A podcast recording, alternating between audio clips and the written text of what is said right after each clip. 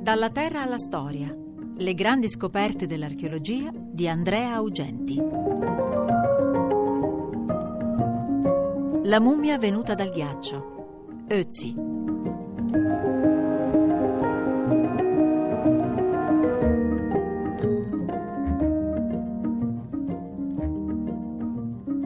Questa è la storia di un uomo vissuto circa 5.000 anni fa. Un uomo che dopo la sua morte è stato intrappolato nel ghiaccio. E il ghiaccio lo ha conservato perfettamente, ibernato, come se fosse stato messo in un freezer. Questa è la storia di un uomo di cui non sapremo mai il vero nome, ma che ci ha raccontato e ci sta ancora raccontando nei dettagli come si viveva al suo tempo. Questa è la storia di Ötzi, la mummia del Similaun.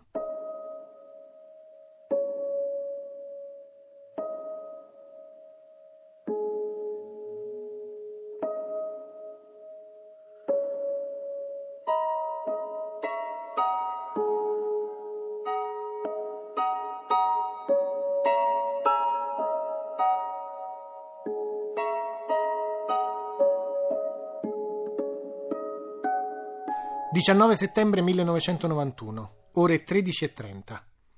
Siamo nel Sud Tirolo, sul ghiacciaio del Similaun, nelle Alpi della zona della Val Venosta. Per la precisione siamo in Val Senales, in un'area che in tedesco si chiama Ötztal. I due coniugi Helmut e Erika Simon, appassionati di alpinismo, sono impegnati in un'escursione. Camminano sul ghiacciaio a una quota di 3210 metri e vedono un corpo Helmut Simon l'ha raccontata così.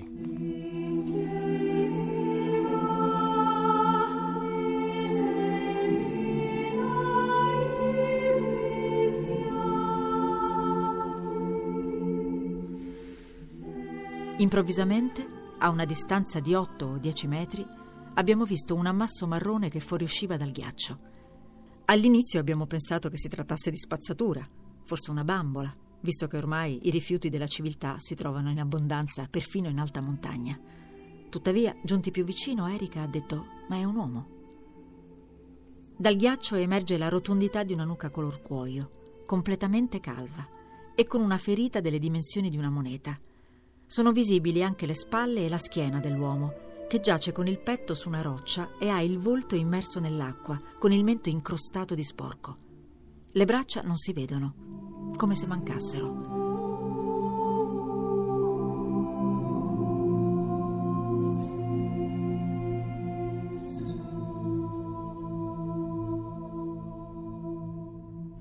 Abbiamo pensato a un alpinista sfortunato. Eravamo così sconvolti che non abbiamo toccato neppure il cadavere. Là vicino c'era uno sci clip blu, un elastico che serve a tenere insieme gli sci durante il trasporto. Abbiamo supposto che la disgrazia si fosse verificata dieci o vent'anni prima.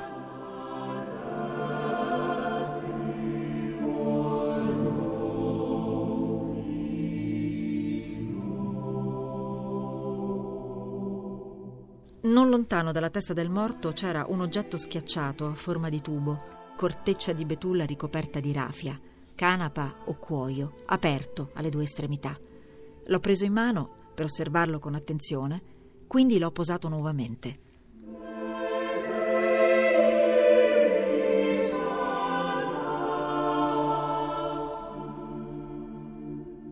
Abbiamo memorizzato l'esatta posizione del cadavere prima di abbandonare il luogo del ritrovamento. Ho scattato ancora una foto, come documentazione nel caso in cui non fosse più possibile ritrovare il posto sulla base della nostra descrizione.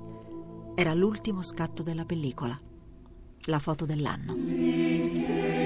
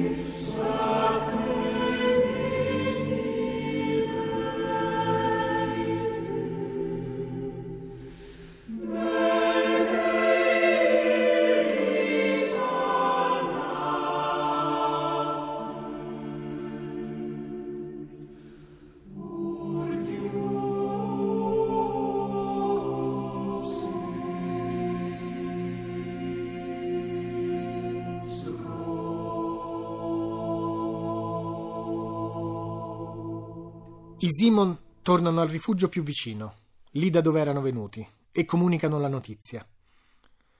21 settembre 1991.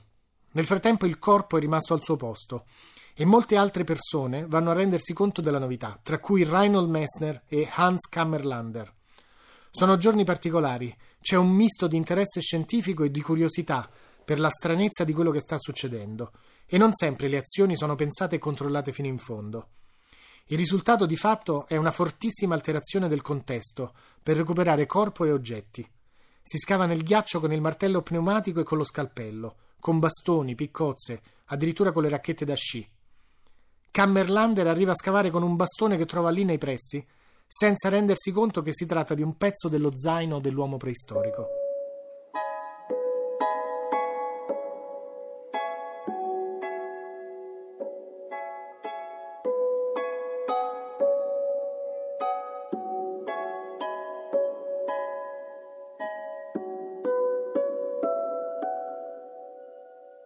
«23 settembre 1991.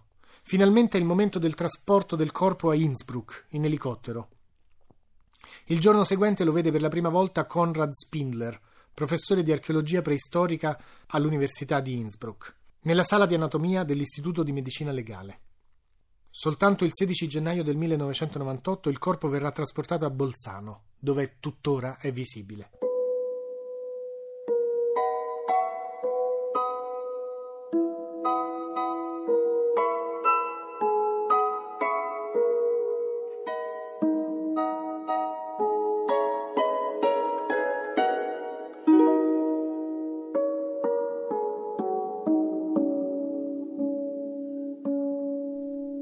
'Ötzi è vissuto tra il 3350 e il 3100 a.C.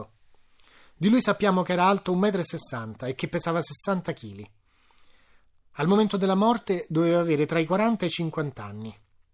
Sappiamo che aveva occhi e capelli castani.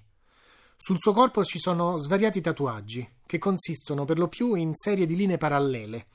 Più che ornamenti, si pensa che siano delle incisioni curative, probabilmente per rimediare ai sintomi di un'artrosi.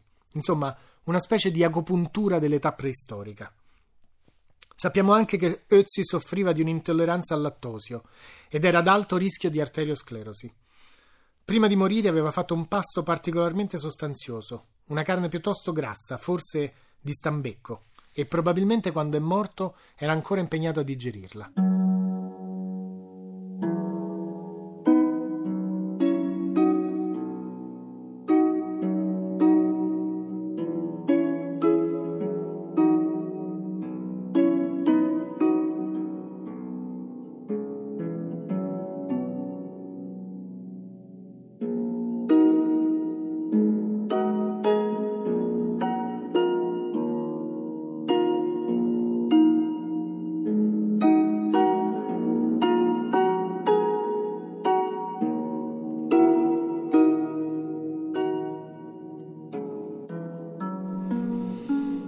Uno degli aspetti più straordinari di questa scoperta è la quantità di vestiti ed accessori che si sono conservati, oggetti che generalmente non vengono alla luce durante gli scavi, se non in minima parte.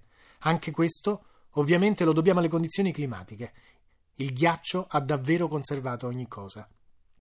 Ad esempio, sappiamo che Ötzi portava un cappello, una specie di zuccotto formato da frammenti di pelliccia di orso cuciti tra loro. Questo copricapo si poteva fissare sotto il mento grazie a due stringhe di cuoio. È un oggetto molto moderno a vederlo oggi, molto simile a uno dei tipi dei nostri cappelli invernali.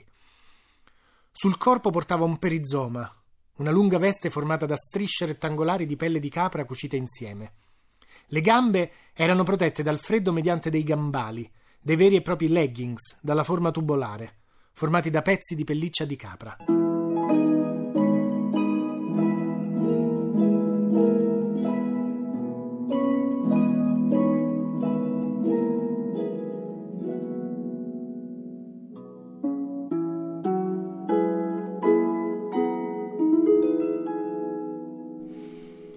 Poi aveva una sopravveste, sempre in pelle di capra, decorata accostando strisce di colore nero e marrone.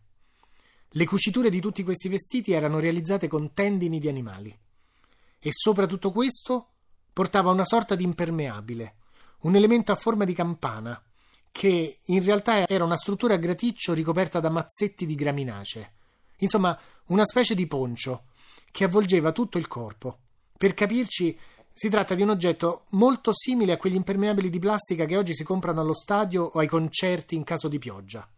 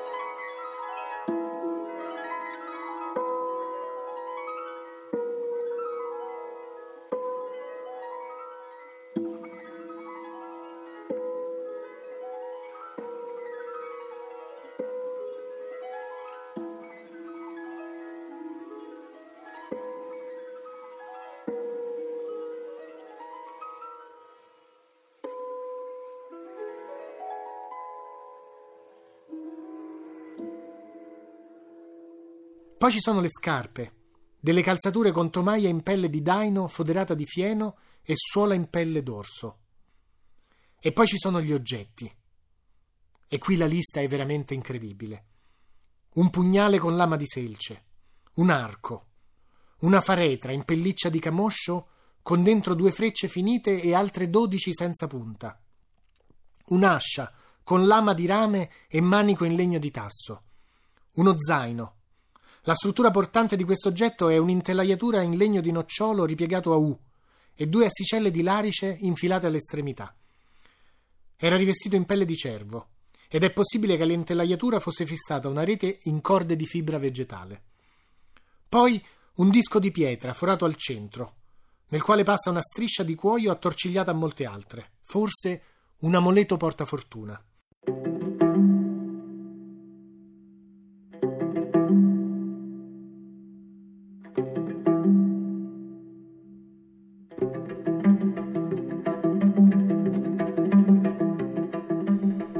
Ancora una cintura con marsupio anteriore, dentro il quale tra le altre cose c'era un fungo secco che veniva usato per accendere il fuoco e un perforatore, un oggetto in selce proveniente dai Monti Lessini, vicino a Verona.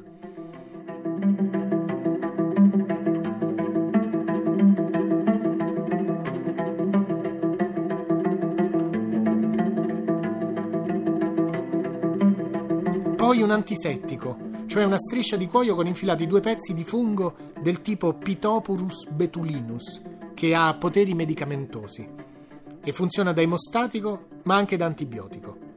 Questo è un vero e proprio kit di pronto soccorso, in sostanza. Ancora, una foglia d'acero per avvolgere la brace, dentro uno scaldino, che consiste in un recipiente a cilindro fatto in corteccia di betulla. E poi, infine, un groviglio di corda, probabilmente un pezzo di ricambio dell'arco.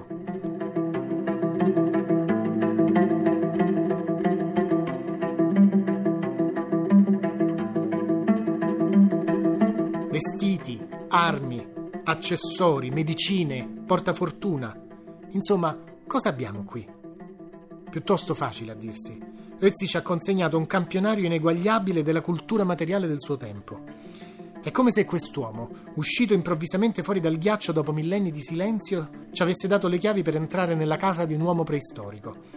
Se ci pensate bene, alla fine è come se ci portasse a fare un viaggio nella macchina del tempo. È un'esperienza veramente indimenticabile.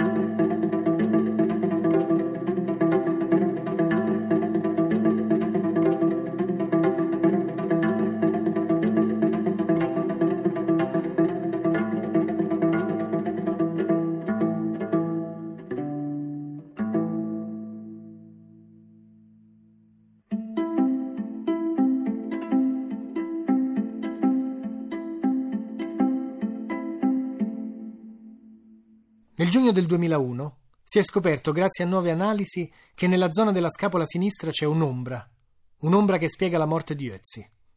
È una ferita da colpo di freccia. Sentiamo una possibile cronaca degli ultimi momenti della vita di Ötzi, così come li ha ricostruiti Edward e Garter Wiglur.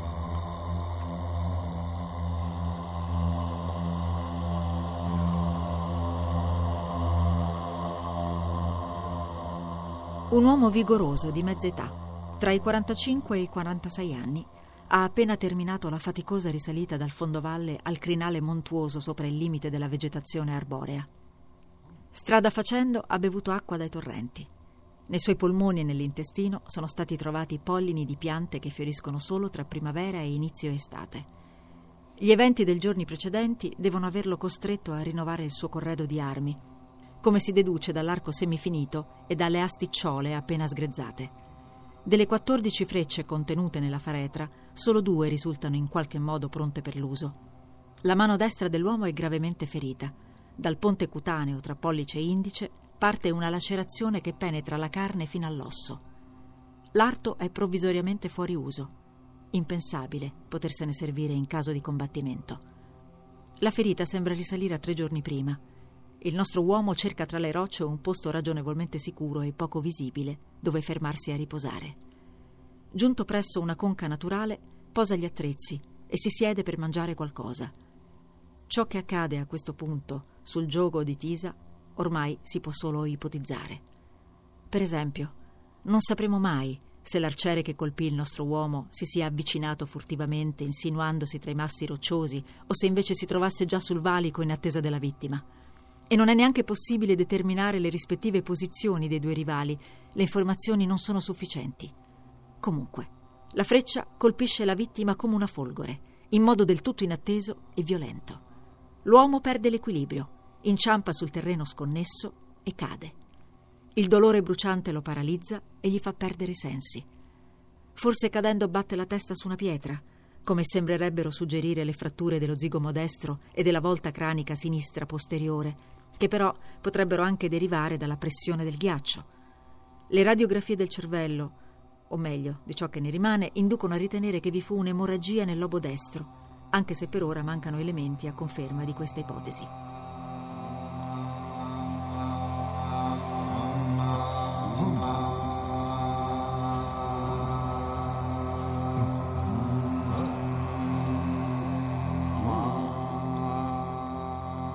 Esiste però anche un'ipotesi un po' diversa. Ötzi sarebbe morto sì a causa della freccia, ma si tratterebbe di una sepoltura. Questa è la conclusione a cui è giunta un'equipe di studiosi, che ha realizzato il rilievo pietra per pietra della zona del ritrovamento. Ötzi sarebbe stato deposto su una sorta di piattaforma, dalla quale poi sarebbe scivolato nel corso del tempo a causa dei movimenti del ghiaccio. Questo studio molto dettagliato è stato pubblicato nella rivista Antiquity, uno dei periodici più prestigiosi e influenti dell'archeologia a livello mondiale.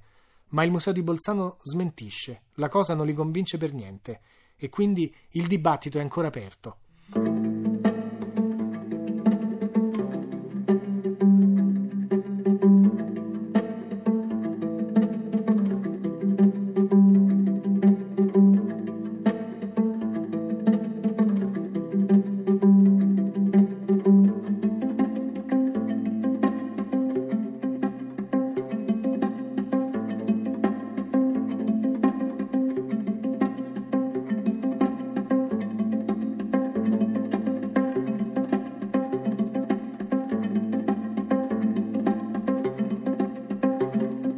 Fin da subito Ötzi è diventato un'industria, un marchio da sfruttare. Caramelle gommose, gelati al gusto di Ötzi, e Dio solo sa che gusto possa essere. Un orologio a cucù meraviglioso, che quando deve suonare l'ora si apre la finestrella e invece dell'uccellino esce fuori la mummia. E ancora una macchina di una nota marca giapponese, un musical intitolato Frozen Fritz, Fritz surgelato.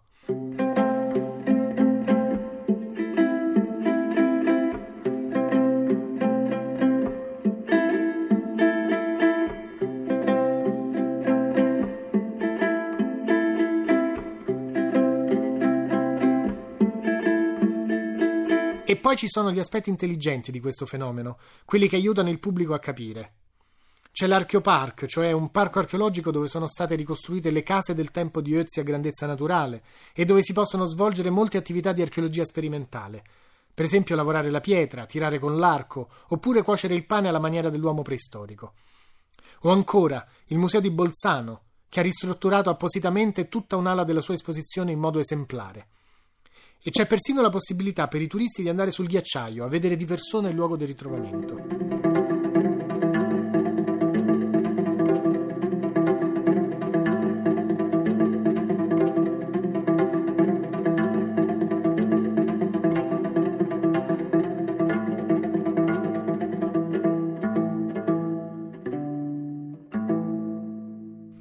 Alcune di queste cose, soprattutto l'orologio a cucù, il musical e i gelati, fanno un po' ridere.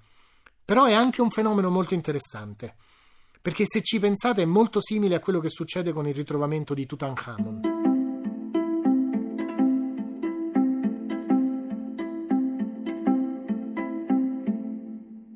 Infatti la teoria della maledizione è partita anche per lui. Svariate persone che si sono occupate di Ötzi sono morte, in effetti, a cominciare dallo scopritore, Hermann Simon, e anche sua moglie, fino a Konrad Spindler, il primo archeologo che lo ha studiato a fondo e che ci ha scritto un libro sopra, passando anche poi per altri personaggi. Ormai è un classico, quello della maledizione, è quasi un passaggio obbligato. Inutile sgolarsi a dire che ognuno di questi personaggi è morto per motivi diversi, tanto chi vuole credere alle maledizioni non si lascia scoraggiare da così poco. È quello che succede nei pochi casi in cui la scoperta archeologica sfonda il muro degli addetti ai lavori o dei più attenti interessati. In questi casi le scoperte si radicano nella cultura popolare, che le fa proprie e le rimodella in base a tutti altri canoni. Le rende in poche parole ancora più appetibili, ancora più fruibili, soprattutto attraverso un processo che chiamiamo attualizzazione. Cioè, in altre parole, la distanza nel tempo tra noi e l'oggetto della scoperta viene attenuata, ridotta, proiettando la scoperta direttamente nel nostro mondo.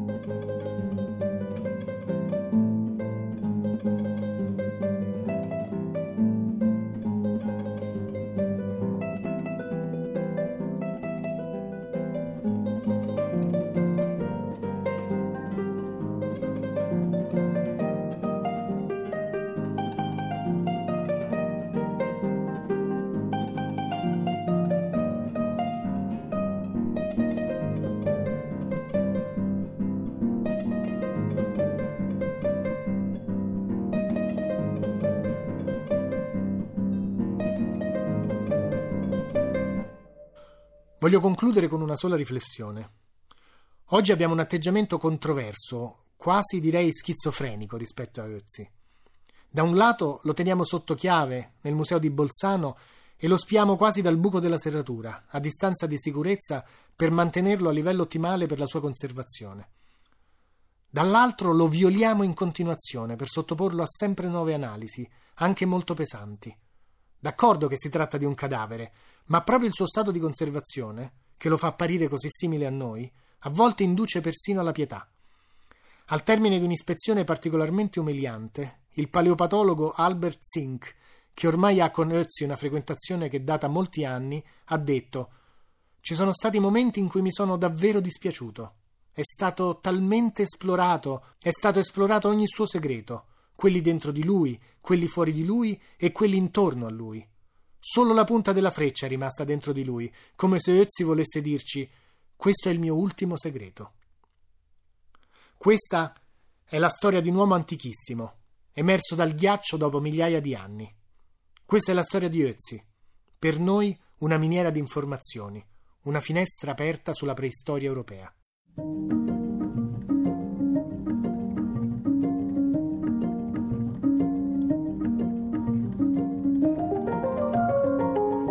Dalla terra alla storia, le grandi scoperte dell'archeologia di Andrea Augenti, a cura di Monica Donofrio, regia e scelte musicali di Valerio Giannetti. Per riascoltare e scaricare le puntate www.museoradio3.rai.it